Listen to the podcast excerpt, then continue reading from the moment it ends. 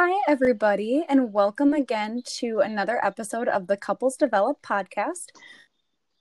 Happy you're joining us again for another week. And my name is Bridget, and I'm a marriage and family therapy graduate student. As always, I'm here with my boyfriend Justin, who's a financial planner, and we are here to talk about personal development topics as they relate to individuals as well as couples. And this week, we thought we'd talk a little bit about um, a topic that's been on both mine and Justin's mind for some time, and that's meeting someone for the first time, whether that be dating or networking. So that's one of that's our first topic of conversation today, and we're so happy you're joining us. Oh, all right. Sounds like a fun topic today. Yeah, let's dig in. Uh, I know that Justin, you are the one who thought of this wonderful topic. So, would you like to share what comes to your mind first? Yeah. Uh, so I know that as we've been talking, that uh, Bridget, you've been meeting a lot of other marriage and family therapists uh, through your own proactive uh, seeking out of mentorship. And I know you've been reaching out to people basically cold email or, or through LinkedIn and was just curious as to how you felt about that process. Did it feel different? Did it feel unique? And and what was what have you noticed as the success rates of genuinely just trying to reach out to someone being in college of trying to seek their expertise?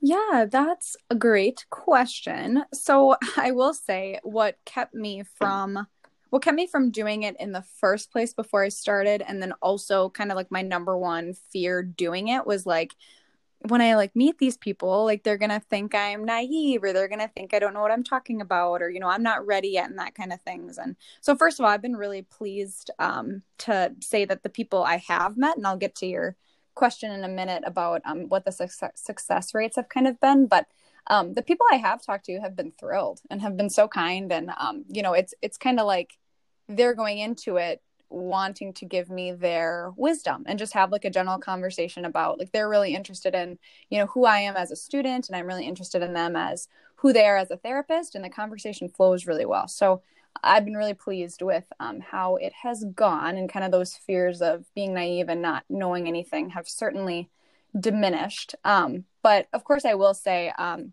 i know justin you use this phrase a lot but kind of like the idea of casting your net far um, and then viewing it it kind of from like a funnel of like you know you reach out to 10 people and then it's not uncommon for you know two or three or four people to reach out to, to respond back to you in return. Um, so it definitely is a process of trial and error and you know sending a message and seeing you know if that resonates with people and then you know maybe editing the message a bit and seeing you know what kind of um, responses i'm getting. Uh, so yeah i just i definitely will say it's I've been pleased with the people who have responded. And I think it has a lot to do just with, you know, I've had some people who have responded and said things like, oh, like I would love to, but I just don't have the time right now. And maybe even give me like a different contact of someone to reach out to. So I think it has so much to do with um, people's, it's not so much about you and like you're doing something wrong if people don't respond. It's just like you have to take into consideration, you know, people are busy and, um, you know, they, they have to say no sometimes. So it's not so much like a, a dig at yourself. It's just that idea of casting your net far and not expecting every single person to respond. Maybe like 30% of who you reach out to. 30% to a T. 30 to 40, you know, one in three, well, 25%. What can you say? Well, I know when we started talking about this, that being in grad school, you have a genuine uh, curiosity for wanting to get smarter to be the best at your craft and i'm assuming anyone listening to this also just generally wants to be the best at whatever they do. And being in college you have that unique window where you can genuinely i mean look up anybody on linkedin and say wow you know this person probably has a lot of experience and uh, probably wants to be able to share it with somebody. And I know that there's a lot of jokes made about millennials that maybe we're not as hardworking or whatnot uh, as other generations were. But in in my experience, when I was in college and I was doing the same as Bridget, that you really can kind of flip a stereotype uh, upside down in a way that most people don't expect uh, people in their early 20s or even late teens to be reaching out to professionals in a uh, very eager way of just seeking knowledge. And I know that it probably feels weird to just say to send a message to someone just like, hey, you know, I, I came across your profile and you know, I was really interested in, in what you do and, and I'm curious about this and wondering if you had some time to where I could just pick your brain on things that a lot of people, some people, maybe 70% of people will say no and 30% will say yes. But what you learn from those 30% really uh, can act as mentors to you to um, help move you along the direction. So that'd be my recommendation for anyone listening to this that's in college is literally the world's your oyster and you can connect with anybody uh, unlike this being the 1970s or 80s where uh, maybe you had the white pages or yellow pages, whatever it's called, but having the internet and being able to just have a video conference call or whatever, one click away from someone, that's really powerful. And uh, let's make the most of that opportunity with with the generation we're living in right now. Right, right. I couldn't agree more. And I think um you know like you said even yeah like i don't have an exact percentage here i haven't gone into the data quite yet but you know even if it is like 30 40% or whoever does uh, respond to you that's you know way farther along than you would have been not reaching out. And i think reaching out in general kind of exercises like i know we've talked about on the podcast uh, that uh, book uh, justin who's it by? Rejection proof? There's okay there we go. I say there's a lot of books. Um, that one book? The rejection proof? I i get his name wrong. Let me look it up here while we're talking. Yeah i that's butchered okay. will, no that's okay I, I i did that on the spot but i will i'll put Jia Jia Jiang yes yes great great book um, which i know we've talked in depth about it before so i won't go into it again but you know, even being able to exercise that muscle of like, I'm, you know, being vulnerable and I'm putting myself out here and I'm asking for something and someone, you know, literally might like read your message. Like I know you can like see on LinkedIn when they've read it, um, you know, and like not respond. And that, you know, even though that could be disappointing, especially if it's a person you were really interested in, again, you can always follow up and just kind of check in and there's no, you know, while still being respectful. Um, but you know, that even kind of exercises that rejection muscle of just like you know what at least I put I put myself out there and at least at least I tried. And I think that anytime you can do something like that is really helpful. And again, like Justin was saying, that knowledge that you do get from the people um, that do respond back to you and want to talk to you is invaluable. And in my experience, and Justin, I don't know if you've had similar experiences, but the people I've talked to, um, the therapists I've talked to, are really excited to talk and will even say things to me like, This is so great you're doing this. And, you know, I wish that when I was a student, I would have talked to more therapists before getting into the field. So I'm sure every field is different, but I think that I would imagine that many professionals have that same idea of like, really excited for a younger generation um, to have the eagerness to reach out and want to learn. So I don't know if you've had similar experiences with that, Justin. Absolutely. And again, I, would say college is really a, a, unique opportunity where you can do it because most people don't expect a, a young person in college to be touching base on the future when there's so many more activities a college student could be focusing on, which we don't need to mention here. We already know what they are uh, like studying. Obviously, kidding, but um, talking about connecting with people or other professionals. Since this is a dating podcast, I, I guess I will put it out there, Bridget. Is I don't know how you would have felt if if I would have first tried to approach a date with you by connecting with you on LinkedIn and said, "Hey, uh, can I pick your brain on whatever topic?" I, I don't know if that's quite the uh, pickup or correct way on how to get dates in, in today, because I know we wanted to talk about meeting other people. But Bridget, do you have any suggestions or advice for people in college looking to meet somebody other than through LinkedIn?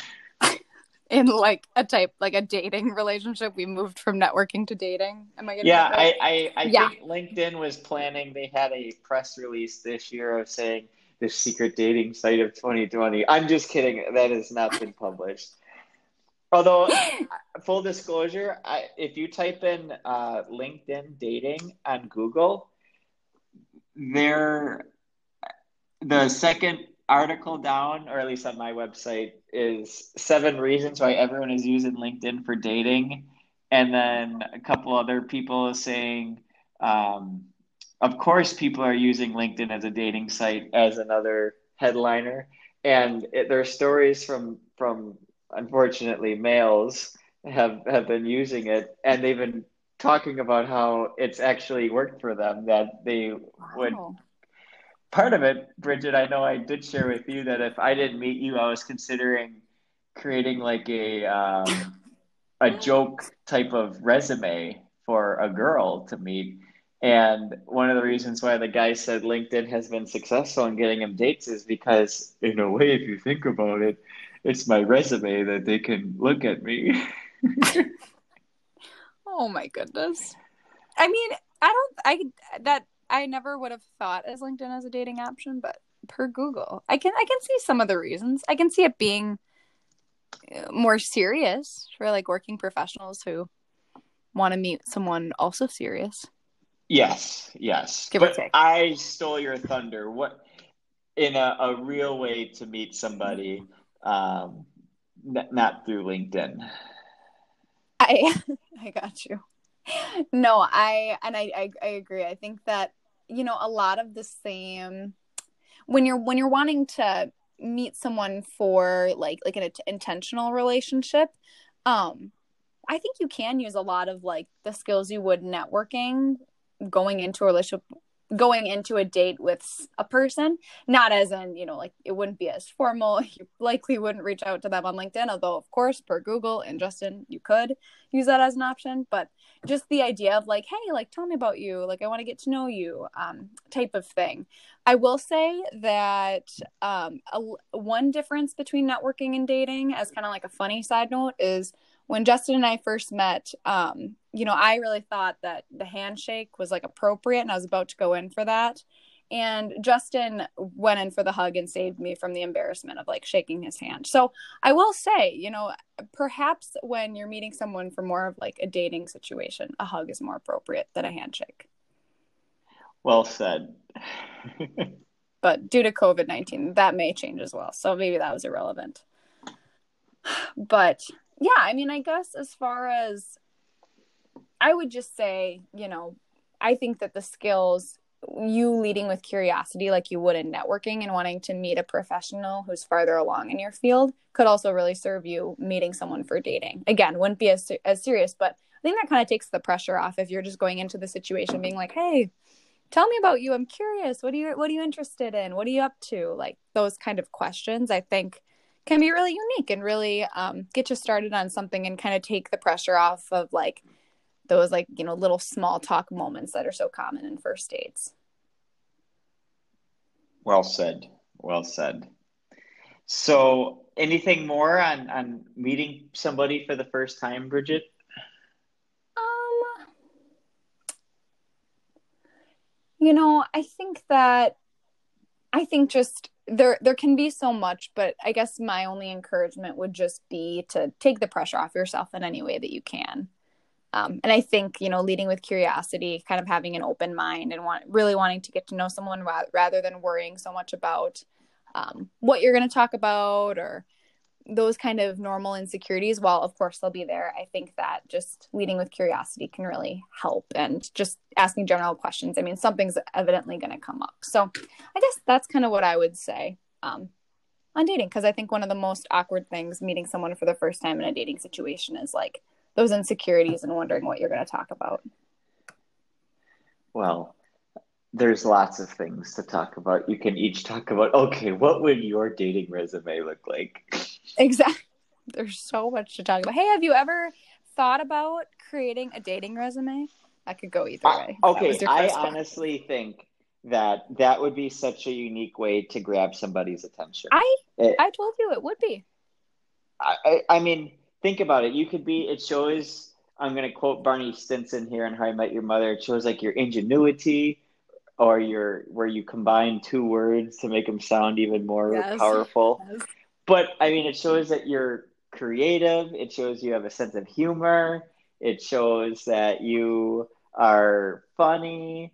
And I, I think, or, or let's put it this way it depends on the person you're trying trying to attract, right? That, I mean, think about what the resume could say. You know, Justin Pogo, um, you know, 25 years of experience being single, or, you know, so, really highlight your stats there. Yeah. Or now if you're if you're 60 and you have that, I don't know, maybe if that would be the best, but you know, successfully made girl laugh in 2015. Like what a great yeah. career highlight that would Now, all of you single uh, men and women out there, Justin did not get to this re- revolutionary idea before. He had only thought of it. He did not implement it before he met me. So it's free for the taking. Yes, so anyone if anyone ever creates a dating resume, I would love to see it because I I feel like that'd be such a unique way to differentiate yourself, especially as a male on a lot of dating websites that you just probably hear and see the same old things all the time. And in my opinion, it's polarizing. And if it's polarizing, it's good because someone's either going to really like you or either dislike you, and they won't be in the middle, which how is yeah. how, in my opinion, most uh, online profile. Eh, basically, an online profile is basically an online resume in, in, in, the most quickest way. And most people are very similar in terms of how they present themselves. And if you have had trouble meeting someone for a very long period of time, you kind of get used to hearing and seeing the same things over and over again. Uh, that could add a little a little spark to whoever whoever you're meeting.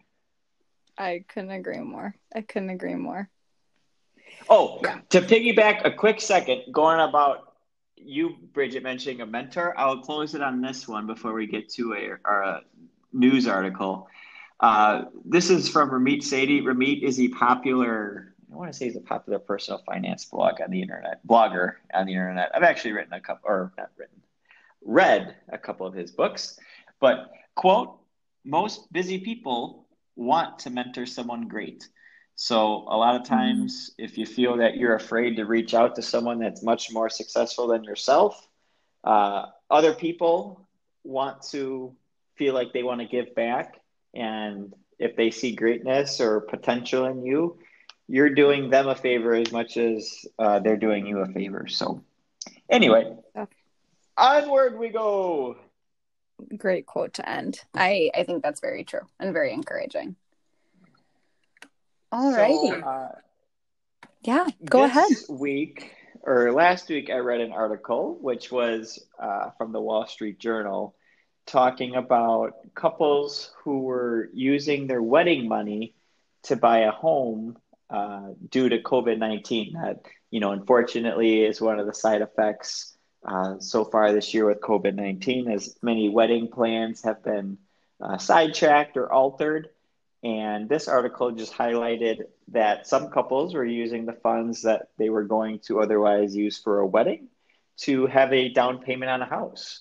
And Bridget, you can chime in on this, but my mm-hmm. initial takeaways of reading it number one, it shows you uh, one, how expensive weddings can be, not not that it's a good or bad thing, but if if there were all the options basically that you have of how you could use wedding funds differently. So, like for example, I mean the fact that uh, some people's weddings are are able to basically be a down payment on a house. I mean that's a pretty significant life step. I know I was talking with one of my friends uh, last year who got married. I was his best man, he kiddingly said, geez, if I would have, if me and my wife would have just used our funds for a wedding, we could have gone on a really nice vacation for like the next every year for the next eight years. And I think it's cool that people are reflecting like that.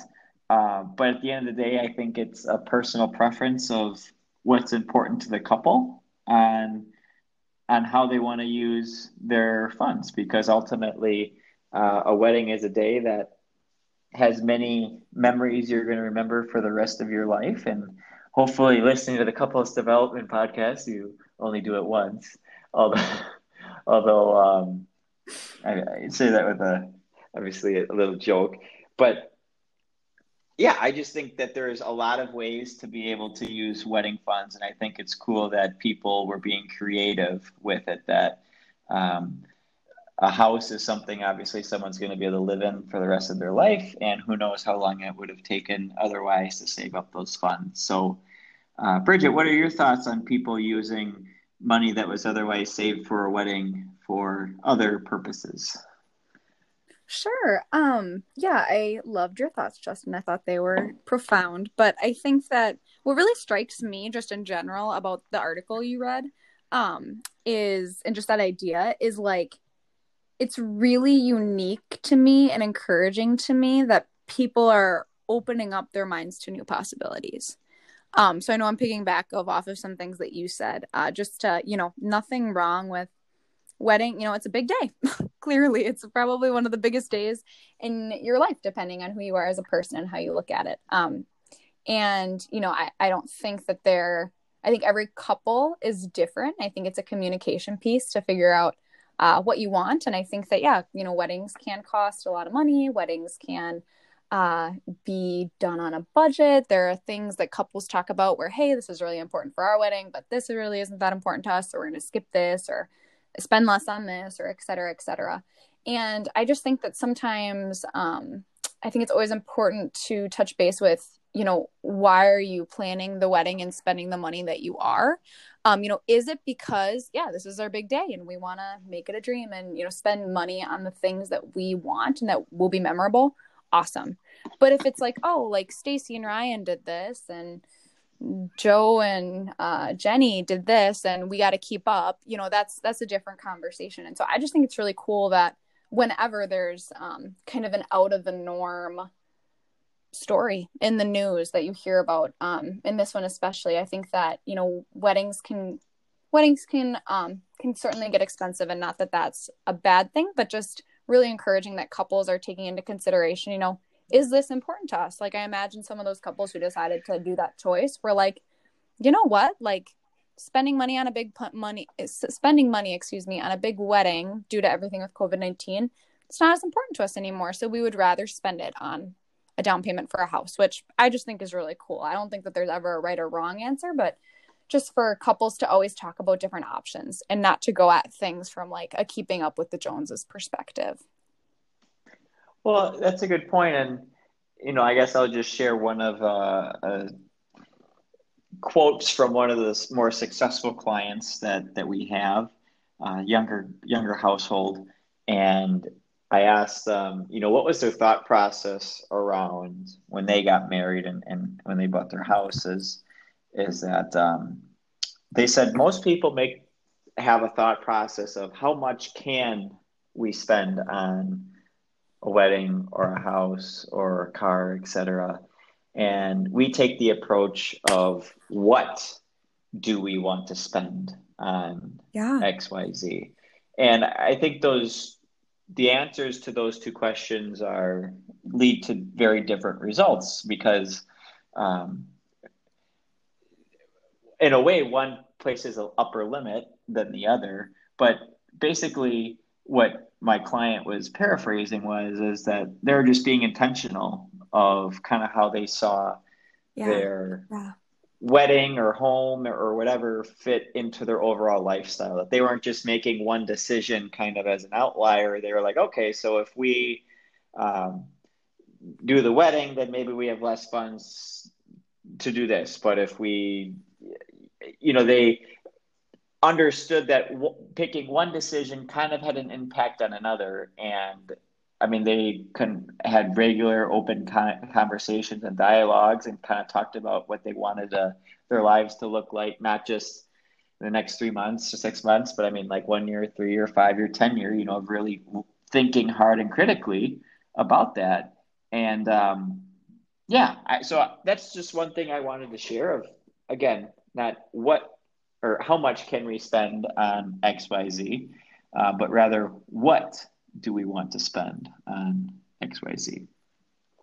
I like that a lot. And like that really makes me think of like that idea that idea and quote you just shared um like giving giving the power back to the couple rather than like okay like how much can we afford but like even just that simple reframing of that question of like okay we're in control what do we want to spend and that's up to us um there's one oh yeah and then the only other thing i was going to mention on that is you know at the end of the day um weddings are huge and they are such a special day and and couples you know should feel free to make that day as special as they personally want to and whatever that means to them. And that's of course different for everybody. And that idea is not certainly not always tied to um, like a monetary value or spending uh, money on certain things or how much or etc um, but at the end of the day you know it's it's about your relationship and it's a celebration of your relationship. So um, you know if if there's any stress i think it's always encouraging for couples to take a look and say hey you know are we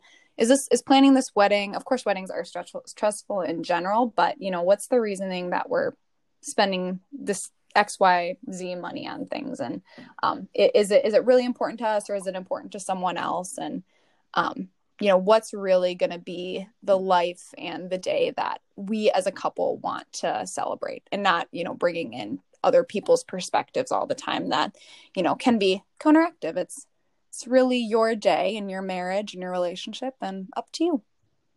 As I said it while being the best man last year, the wedding's the groom's day.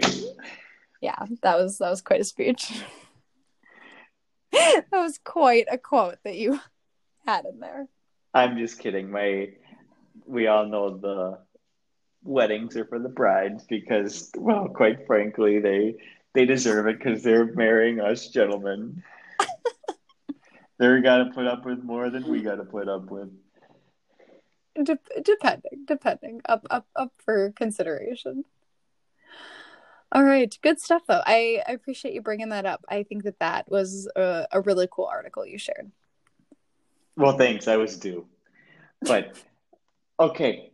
We have cu- listener emails again. Uh, couplesdevelop at gmail.com if you want your question to be answered by the uh, relationship plumber. I just made that one up. I called that Bridget one time of her relate the relationship plumber because she gets your relationship from out of the drain or down to the drain. One of those sayings. Don't call her the relationship plumber because now I'll have to hear from that later. Okay, we won't edit it though. Um, Okay, couple of emails from Adam. That's good, that's good content right there. Okay. I wonder I will... if this is from Adam and Eve. No, I'm kidding. but but just Adam. Adam. Adam, Adam and Jenny. Um, but but close. Um, oh, okay. okay. So Adam emailed us, and Adam said, "My wife Jenny and I have been married for seven years and have two children. I have always felt that we have a strong, happy marriage, and yet as the years go on, there seems to be more and more of a disconnect between us. We sometimes seem more like business partners running a business than we do a team, loving one another and leading our family together. Any insight on this relationship issue would be helpful. All right. Well, Justin, do you have any immediate thoughts? I wonder if Adam has shared his thoughts with Jenny about them thinking if they are uh, running a business than they do a team. Um, and if she hasn't, I, I would hope that she would bring that up. And if not, um, yeah, I don't I don't know. I good thing I'm not a marriage and family therapist on this one. That's for you. and I would also say good thing I'm not a financial planner. That's up to you. Um, no, I, hun, I think that's a really, really great place to start. Uh, that's immediately my question too. Um, you know, I think that things can. Uh, one of my favorite uh, quotes that one of my favorite authors has, has said, Brene Brown. I mention her all the time because I think she's great. But she always says the phrase, "the story I'm making up," and um, she says it to herself to uh, just just kind of say, just kind of to illustrate the idea that you know our minds um, can be our greatest assets and also our greatest enemies, depending on the thoughts that are running through them. And uh, to say the story I'm telling myself um, helps me personally. And I know she's mentioned it's helped her and others. Um, but it kind of helps to break out of that cycle of when we keep things inside, we kind of make up this story of like, I'm feeling this way and like negative spiral, negative spiral, negative spiral without any intervention of like, hey, you know, Jenny, the story I'm telling myself is uh, there's a disconnect between us. And like, I don't think, feel like this relationship is fun anymore. And we feel like business partners and I want us to be a team. Like, how do you feel about that? And then that allows kind of that interrupt of like Adam not staying inside his head and like rehearsing this narrative over and over and over again, but to interrupt it by saying, like, hey, Jenny, I love you. We have this great marriage. You know, I want to be with you. I want our marriage to be awesome, as I have always felt it is. What do you feel about this thing? And then from there, you can hear Jenny's perspective and then, you know, see if it's similar, see if it's different, seeking to understand each other and go from there. Um, so I think that that's a really good wonder if um, they had felt open to talk about it because it can be really easy to let things um, you know this is of course is i think um, a very normal and um, good example to bring up that I, I think happens to a lot of couples. Um, and at the same time, I think that things can get uh, just really enmeshed in our brains. And it's really important for us to have a dialogue with um, the person it's concerning to kind of interrupt that negative thought spiral. Well, I totally agree with you about our minds can be our biggest assets or our biggest liabilities. So, uh, mm-hmm. great comment on that. Yeah, I, I think. And I will say too, um, and I'm taking this from you, Justin, with your great comment, but I know Justin said in a previous pos- a previous podcast episode that um, people in a relationship are like co-CEOs, which like I really enjoyed how he used that term because you know, of course, you're not necessarily a business partner with your uh, spouse or partner. Um, and, you know, that I, I get that that term can kind of feel like not intimate and very like logistical and businessy, but like I like that term that Justin used because at the end of the day, like, you know, you you are you're not business partners, but you are co-CEOs in a sense. And you're co-CEOs in that you're running your relationship, you're running your family, you're you know logistical things and chores and tasks and responsibilities have to get done. But of course that's not at the loss of um, you know a fun romantic and loving partnership. Um, you know so important to make sure that all of those pieces are fitting. And you know life's always a balancing act. Nothing's ever going to be perfectly in balance. But you know to just ensure that you know you're, you're paying attention to okay we're co-ceos got to get the business aspects of our relationship and our family taken care of. We got to have a plan, while at the same time, of course, that can happen and should happen um, without having the loss of that playfulness and romance that is so important in a relationship. Okay, let me revise my uh, we're co CEO type things. They're co CEOs who kiss. Yes, yes. Kiss each other. Exactly. And are in a very a yes they're in a relationship and, and, and no sneaking and, and, instead of uh shaking hands they they hold hands. That's there are just like networking and dating there are differences between actual ceos and relationship ceos co-ceos who kiss and hold hands. Well said well said yeah. All, all right. What type of uh, recommendations do you have for this week? Um, I would say that this is an older one, but just uh, her work has been on my mind a lot lately. So again, Brene Brown, The Gifts of Imperfection. Um, it's an awesome book. I know Justin has read it also, and it's just one of those.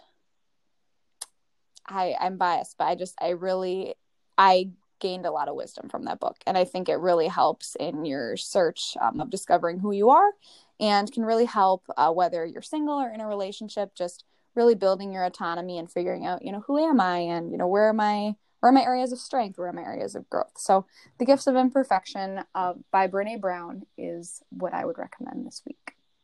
All right. My uh, recommendation is simply to follow your curiosity. And what I mean by that is uh, with whatever it is that you think, I know we talked about last time journaling, whatever it is you think you want to be good at or great at, uh, follow your gut. Your gut will tell you what you're interested and what you think you need to know next, or what you think you need to take action on next. Uh, because there's multiple ways you can learn. Uh, one of it, obviously, is through books, uh, and maybe reading one book fuels curiosity to read another book. And then, obviously, the best way to learn is through action. And mm. whatever your gut is telling you to do, and if you're able to measure it up against whatever results you're trying to achieve, um, that would be my suggestion. Follow your curiosity. Go to, well, I'm not sure if every public library is open in America, but the you can literally go to any type of uh, genre, subject matter type, personal development, money, finance, health, relationships, cooking, whatever section of the library and rent out as many of the top books on that subject for free. Any every single day, every single week of the year. And awesome. The public library, in my opinion, is the most underrated uh, places for a high schooler or college student, even a, a, regardless of your age. I just share those ages because that's more who we, we're speaking to on our podcast. But the public library is the greatest form of knowledge that you can find because everything is free and the knowledge is there. All you need to do is the work, which is, uh, and if you have the curiosity, you'll get it done. Absolutely. Great. Great point. Thank you for bringing that up. Um, and yeah, I would just, I would just add on that too. I know that, um, my my library has like an app which like i think that's more commonplace for libraries now maybe not for all of them but anyways i have like the libby app and you're able to like uh just rent like audiobooks or if you have like a kindle or something like ebooks on there um which i just am such a fan of audiobooks and again just like free wisdom and it's an awesome resource so i love that justin mentioned that all right well that's all i had for this week Cool. Me too. Good talk. And thank you everyone for joining us as always. Um, you can always reach Justin and I at couplesdevelop at gmail.com with any questions or comments that you all have. So thanks so much for joining us for another week, and we will see you next week. Bye bye. All right. Take care, guys.